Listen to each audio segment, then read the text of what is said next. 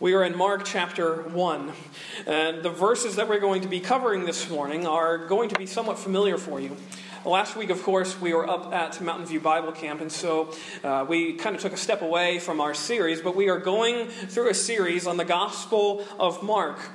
And though I wouldn't, I didn't intend necessarily to spend four weeks in the first chapter, uh, that's what the Lord has done. And I hope well, we'll see what happens throughout the rest of the way. Mark is a short uh, gospel, of course. It's only 16 chapters, and some of the chapters are uh, shorter than in the other gospels. But today I really want to focus and look back on the verses that we looked at two weeks ago. Those being the last verses of, the, of this first chapter, uh, verses 16 through 45. And last week, or uh, two weeks ago, I should say, we looked at these verses through the lens of Jesus' salvation we noted all of the ways and all of the, in the, in, in the manners in which Jesus intervenes in our lives suddenly. We noted how he intervenes in these lives of the disciples in verses 16 through 20 in just a sudden way, that he comes into their life and they are immediately charged with following him, and they immediately do so.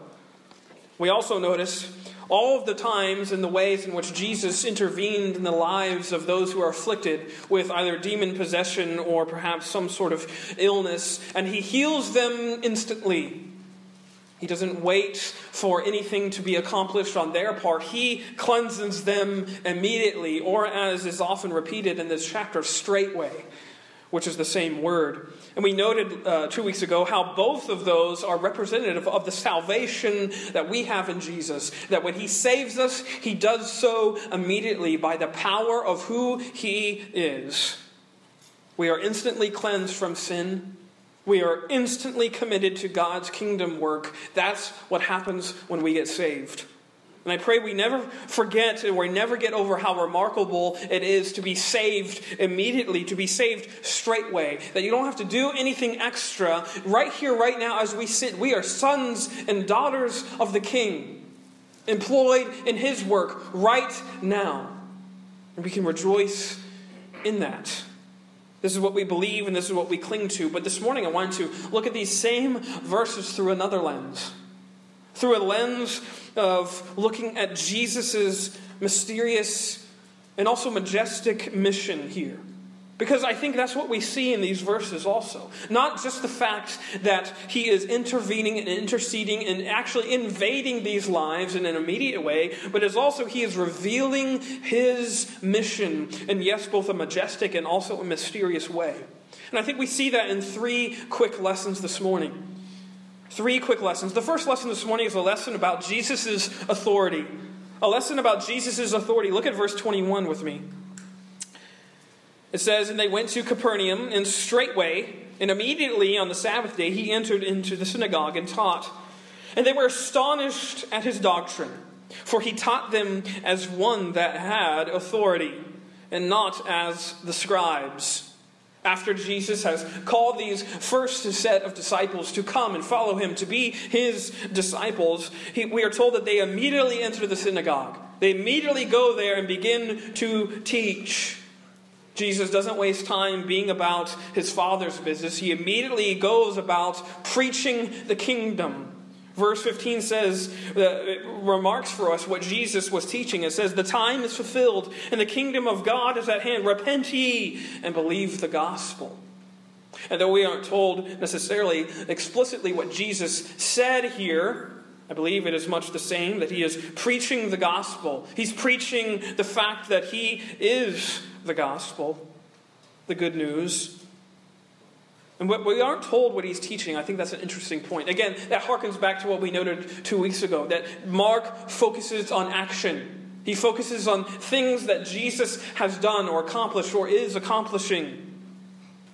But we are told also that Jesus' teaching is different. It's immediately received as something that's a different type of teaching. Why? Notice again, for he taught them. They are astonished because he taught them as one that had authority.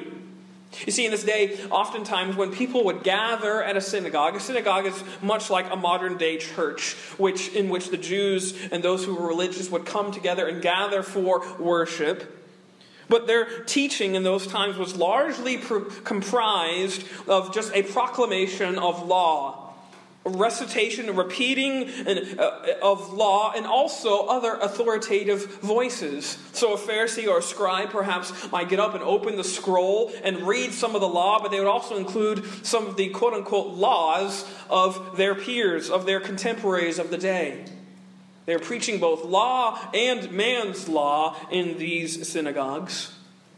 And these passages emphasized more pressure, more things to do upon these hearers. But Jesus didn't teach like this. You notice that Jesus didn't teach like this because he didn't teach in a way in which he was ascribing to other authorities. He wasn't reading from the law and saying and quoting from other peers and saying this is why it's authoritative. It says that it's one that had authority. He possessed it. He was an authoritative teacher because he is the authority. He's not just authoritative because of what he's saying, it's because of who he is. His voice is authoritative because it's not just man's voice, it's God's voice. He is Jesus, the Son of God, God in the flesh. And when he speaks, he is the Word in flesh, the Word of God in bodily form. That's why they're astonished. That's why they're amazed. Because he had authority, he possessed authority, and he asserted it and spoke it into existence.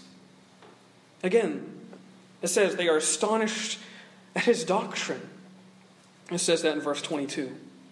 This isn't merely, I think, an allusion to the, the fact that Jesus could speak well, that he was a good orator, that he had the ability to speak with clarity and clearness and conciseness. I think it's also uh, it's a noticeable difference because he, again, is God in the flesh. He is the creator embodied, now speaking to the very things that he spoke into existence. He is God, and that's why he has authority.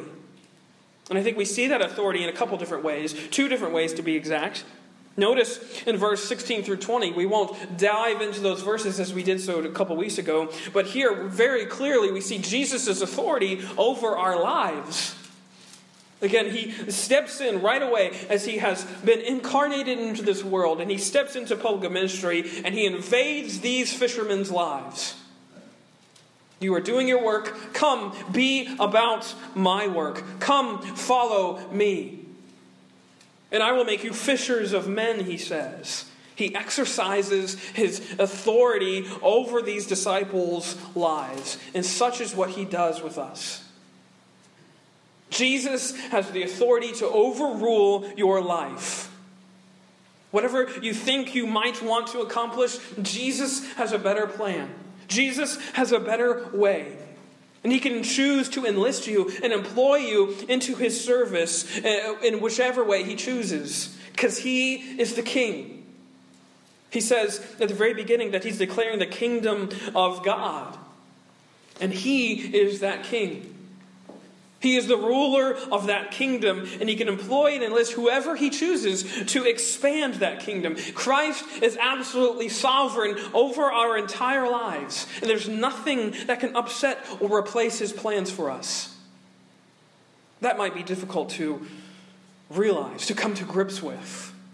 When we enter seasons of suffering and doubt and confusion and chaos, Seasons in which it doesn't look like God has it under control. And at those very times, He is looking for us to see that He is absolutely sovereign. Yes, even in those moments. Being a disciple, then, is submitting to this authoritative word, much like the disciples did. They immediately followed him because they recognized this authority. So too must we, whatever that looks like, whatever that entails. Jesus has authority over our lives. But also notice, Jesus has authority over evil. Look at verse, uh, excuse me, look at verse number 23. And there was in their synagogue a man with an unclean spirit. And he cried out, saying, Let us alone. What have we to do with thee, thou Jesus of Nazareth? Art thou come to destroy us? I know thee, who thou art, the Holy One of God. You see here, Jesus is teaching in the synagogue, and before he is even addresses this man, the demon inside him cries out. He cries out and says, Let us alone. Leave us alone, Jesus. So you see, even the demon is aware of the authority of Jesus. Before even Jesus, before he even says a word, this evil spirit knew who he was. Jesus' authority as God in the flesh is so pervasive here as we see that he can push back evil and darkness with a simple command. Notice what he says. And Jesus, verse 25, rebuked him, saying, Hold thy peace and come out of him. Basically, he's saying, Be muzzled, uh, be quiet. You have no authority here, demon. I am the authority. Come out of him. And he does so. He doesn't use a magical formula. He doesn't use some mystical incantation or uh, recitation or, or anything like that or ritual. He uses just the power of his authoritative voice. Hold thy peace. You don't have authority. And the demon, guess what? The demon obeys him. The demon obeys Christ. Look again. And Jesus rebuked him, saying, Hold thy peace and come out of him. And when the unclean spirit had torn him and cried with a loud voice, he came out. And they were all amazed, insomuch that they questioned among them, saying, What thing is this? This crowd is dumbfounded. There was no ritual that was performed, there was no secret words that were said. Jesus just said a command, and the demon obeyed him. What new doctrine is this, they say? With, uh, for with authority commandeth he even to the unclean spirits, and they do obey him. They, even the unclean spirits, obey him. Evil listens to Jesus' voice. That's how authoritative he is. The lesson of Jesus' authority is realizing that even his voice, the voice that spoke the worlds into existence, can speak and push back darkness, to speak and get rid of evil. This, from the very beginning, is the way Jesus asserts his authority. But also notice, too, quickly, in verses 24 and 25 and elsewhere, a lesson about Jesus' anonymity we have Jesus' authority clearly displayed, but also, too, there's a curious thing that happens throughout this first chapter. It's Jesus' anonymity. Look again at verse 24 and 25. Saying, Let us alone, what have we to do with thee? cried the unclean spirit. Thou, Jesus of Nazareth, art thou come to destroy us? I know thee who thou art, the Holy One of God. And Jesus rebuked him, saying, Hold thy peace and come out of him. Look at verse 33 and 34. And all the city was gathered together at the door, and he healed many that were sick of diverse diseases, and cast out many devils, and suffered not the devils to speak, because they knew him. There's a mysterious element here. There's another scene, too, that we'll look at in a second. But a mysterious element here throughout this chapter where Jesus commands these people whom he has cleared, whom he has cleaned, and he commands them not to tell them, to tell others who he is. He does that with the unclean spirit. He does that in verse 34. He tells the demons possessed to not speak. He says, suffered the devils not to speak because they knew him. They knew who he was.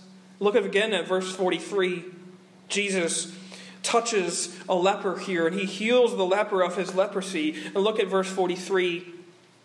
Or look at verse 42. And as soon as he had spoken, immediately after Jesus speaks, the leprosy departed from him and he was cleansed. And he, Jesus, straightly charged him, and forthwith sent him away, and saith to him, See thou, uh, see thou, say nothing to any man but go thy way, and show thyself to the priest, and offer for thyself cleansing for those things which Moses commanded for a testimony unto them. He charges this man, healed of leprosy, not to publicize this miracle. And in fact, he was instead just to follow the normal cultural customs. That when you were uh, cleansed of your leprosy, if it went away, you would go back to the priest and have it confirmed that yes, your leprosy is gone and you can now be reinstated into society. Jesus here has performed a miracle with the power of his voice, and he says, Be silent about it. Don't draw attention to yourself. Why does he do these things? Why does he command the devils not to speak about him?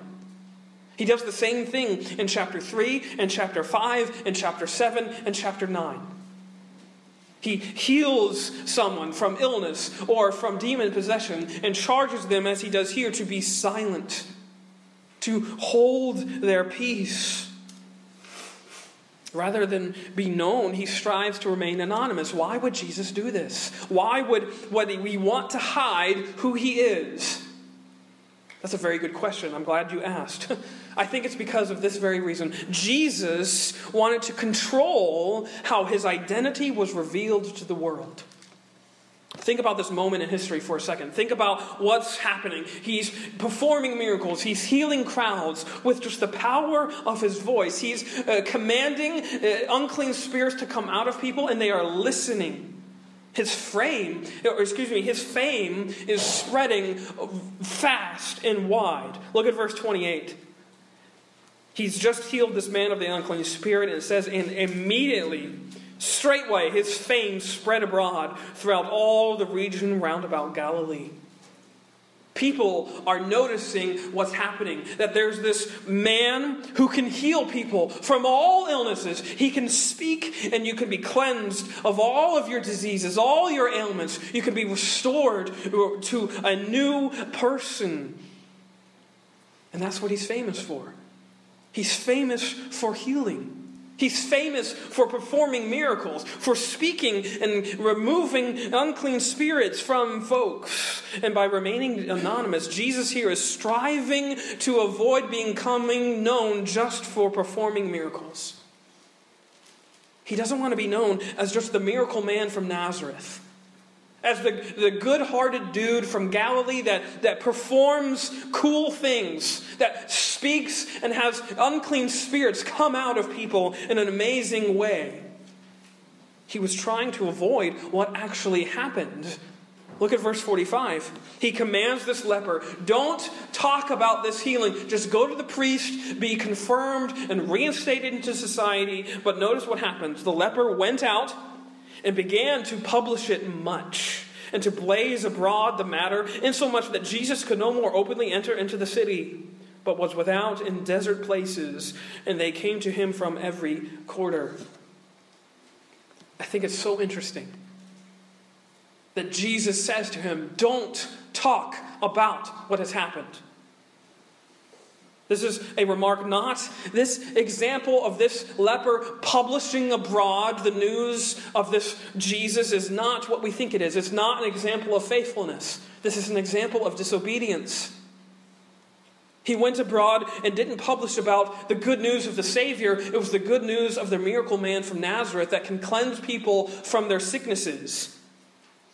This publishing and blazing abroad of this miracle healing is actually an undermining of Jesus' mission, an undermining, a, a, a subverting of Jesus' uh, message. Such that now he's forced to, as it says, find solitude in desert places, in solitary places.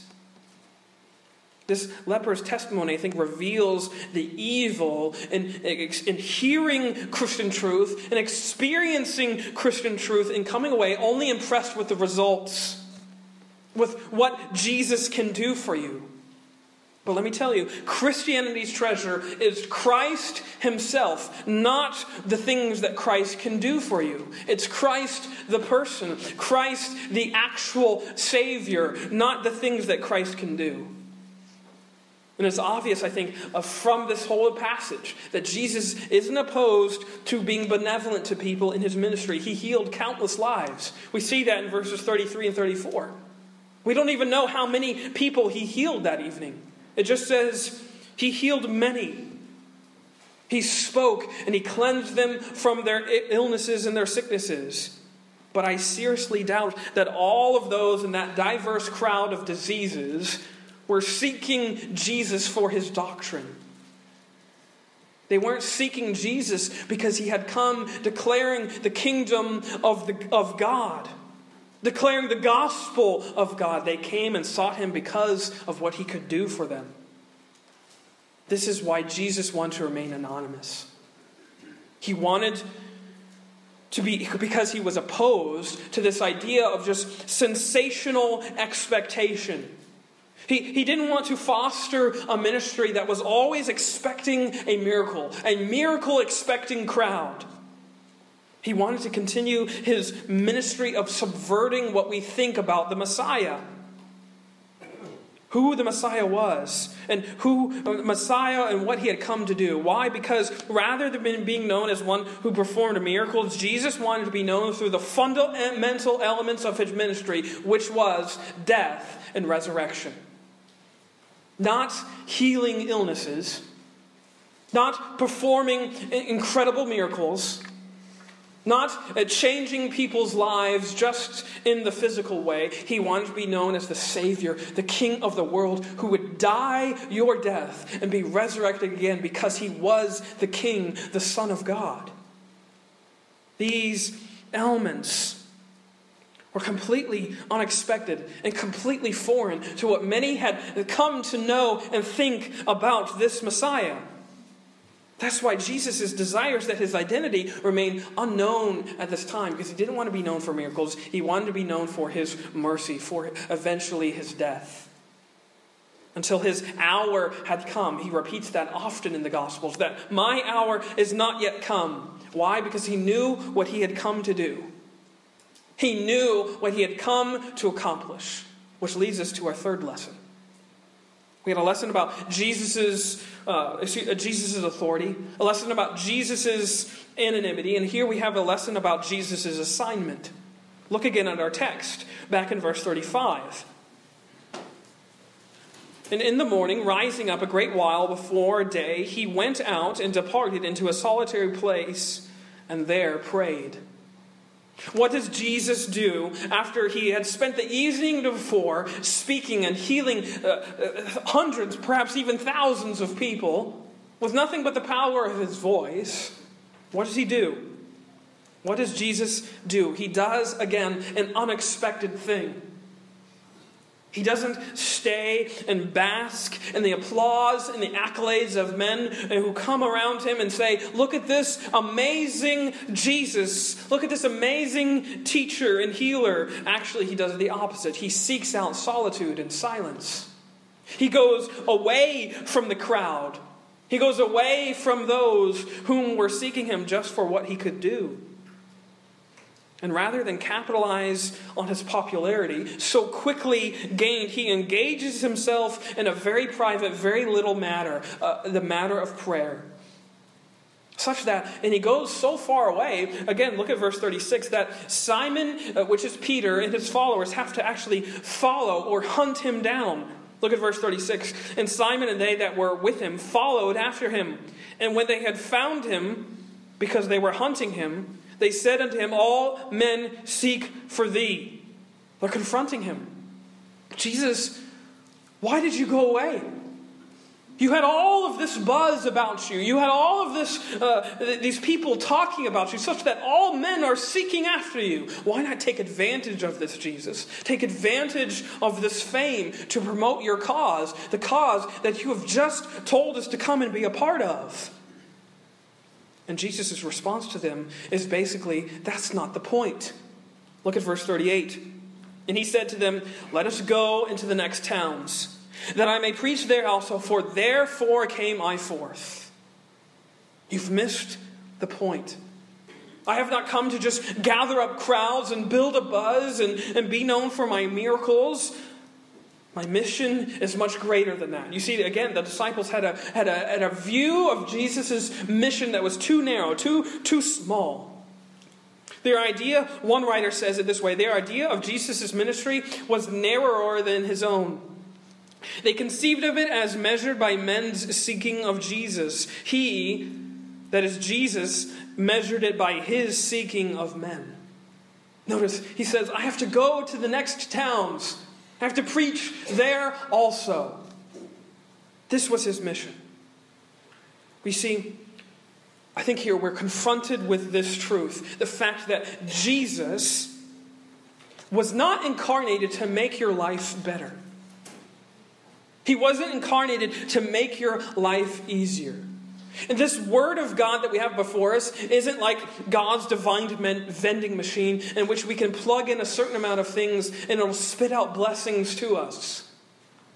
That's not what Jesus had come to do. He wasn't in the business of just meeting needs. Jesus was in the business and still is of saving souls of saving people's lives. All of these healings, all of these exorcisms, all of these incredible miracles were not Jesus' primary assignment. They were meant to augment his true mission, which is the redemption and restoration and the recreation of all things. Like he says in Revelation 21 5, that he has come to make all things new. These miracles were meant to point to that fact that he is the God who can make all things new. They were meant to accentuate that fact the fact of his deity, the fact of his sovereignty over all life. The miracles weren't his purpose, they weren't his mission. He was pointing to himself through those. Jesus' assignment here wasn't just to capture men's attention, just to say, Look at me, I can do these incredible things. His mission was to proclaim the gospel to proclaim uh, very, in, uh, very in fact the good news about himself which he would eventually get into talking about. His very own passion and death his very own crucifixion and resurrection. That these very people who are seeking him for what he would do are the very people he would one day die for. This was his mission. This was jesus' assignment it wasn't a political one. It wasn't an economic one. It wasn't a humanitarian one. His mission was redemption, his mission was death. And the atonement on the cross, not just ascension to a man made throne in which he could rule and serve and, and have his way. His purpose was to be baptized in our death, that we might have the forgiveness and the remission of sins, as it says in the earlier part of chapter 1. This was his mission. This was his assignment to be baptized in our death. And I think there's no better glimpse of this than what we have here at the end of this chapter. Look with me quickly at verse 41. Excuse me, verse 40. And there came a leper to him, beseeching him, and kneeling down to him, and saying unto him, If thou wilt, thou canst make me clean. And Jesus, moved with compassion, put forth his hand and touched him the embodiment of Jesus' assignment is seen right here in this little touch. Think about this scene. Think about this with me. You have this leper. He's a leper, perhaps he's been that way for years. His condition has uh, driven him from society. He lives on the outskirts of town, away from his family, away from his friends, away from those with whom he was closest to and he lives with other outcasts, other lepers, and he has not felt the warmth of his wife's hand, or the kiss of his children's uh, lips, or the embrace perhaps of friends in decades, because he is unclean, he is a leper. And yet here, Jesus touches him. Jesus, without hesitation, puts forth his hand and touches him. You think about how incredible just that touch must have been to the life of this leper who hasn't been felt anyone's touch for decades and years. And yet, here, Jesus, this teacher, disregards all of the restrictions in the Mosaic law on touching unclean people, and he, instead, he says that compassion is greater. That my uh, display of love is greater. And he touches this leper and heals him. You see, before Jesus says anything, it says he was moved with compassion, put forth his hand, and touched him, and saith unto him, I will, be thou clean. But before Jesus even said a word, he had demonstrated the gospel and the truth of God's gospel to this man. The fact that he is unafraid of our filth, that he is unafraid of our sin. This is what's embodied in this touch of Jesus. And in fact, you could say that this touch here and the touch of Simon Peter's mother in law earlier in verse 30 that those touching of unclean, unhealthy people is a living parable of Jesus' entire ministry, is that he has come forth to touch the lives of the unclean and make them clean because of his cleanliness. He came touching people. He came intent on affecting individual lives. You could say this that as we have it here, that sinners are Jesus' assignment. I think very truthfully that that is the case. His assignment wasn't healing uh, people from demon possession, though that is good and true and right. His assignment wasn't just feeding 5,000 people, though that is true and good and right. His mission, his assignment was the eradication of sin. And how does he do that? By taking that sin onto himself. That is his mission. That is why he is here. This is what we have in this gospel. The gospel declares to us that the Creator God, the Creator of all the universe, the Savior King, has come close, close enough to touch unclean people, touch untouchable people, to save unsavable people. This is the embodiment of this touch. It's the wonder of wonders. It's the mystery of salvation that through Jesus' own passion and death, we are healed, we are cleansed, we are saved. This is his assignment, this is his mission.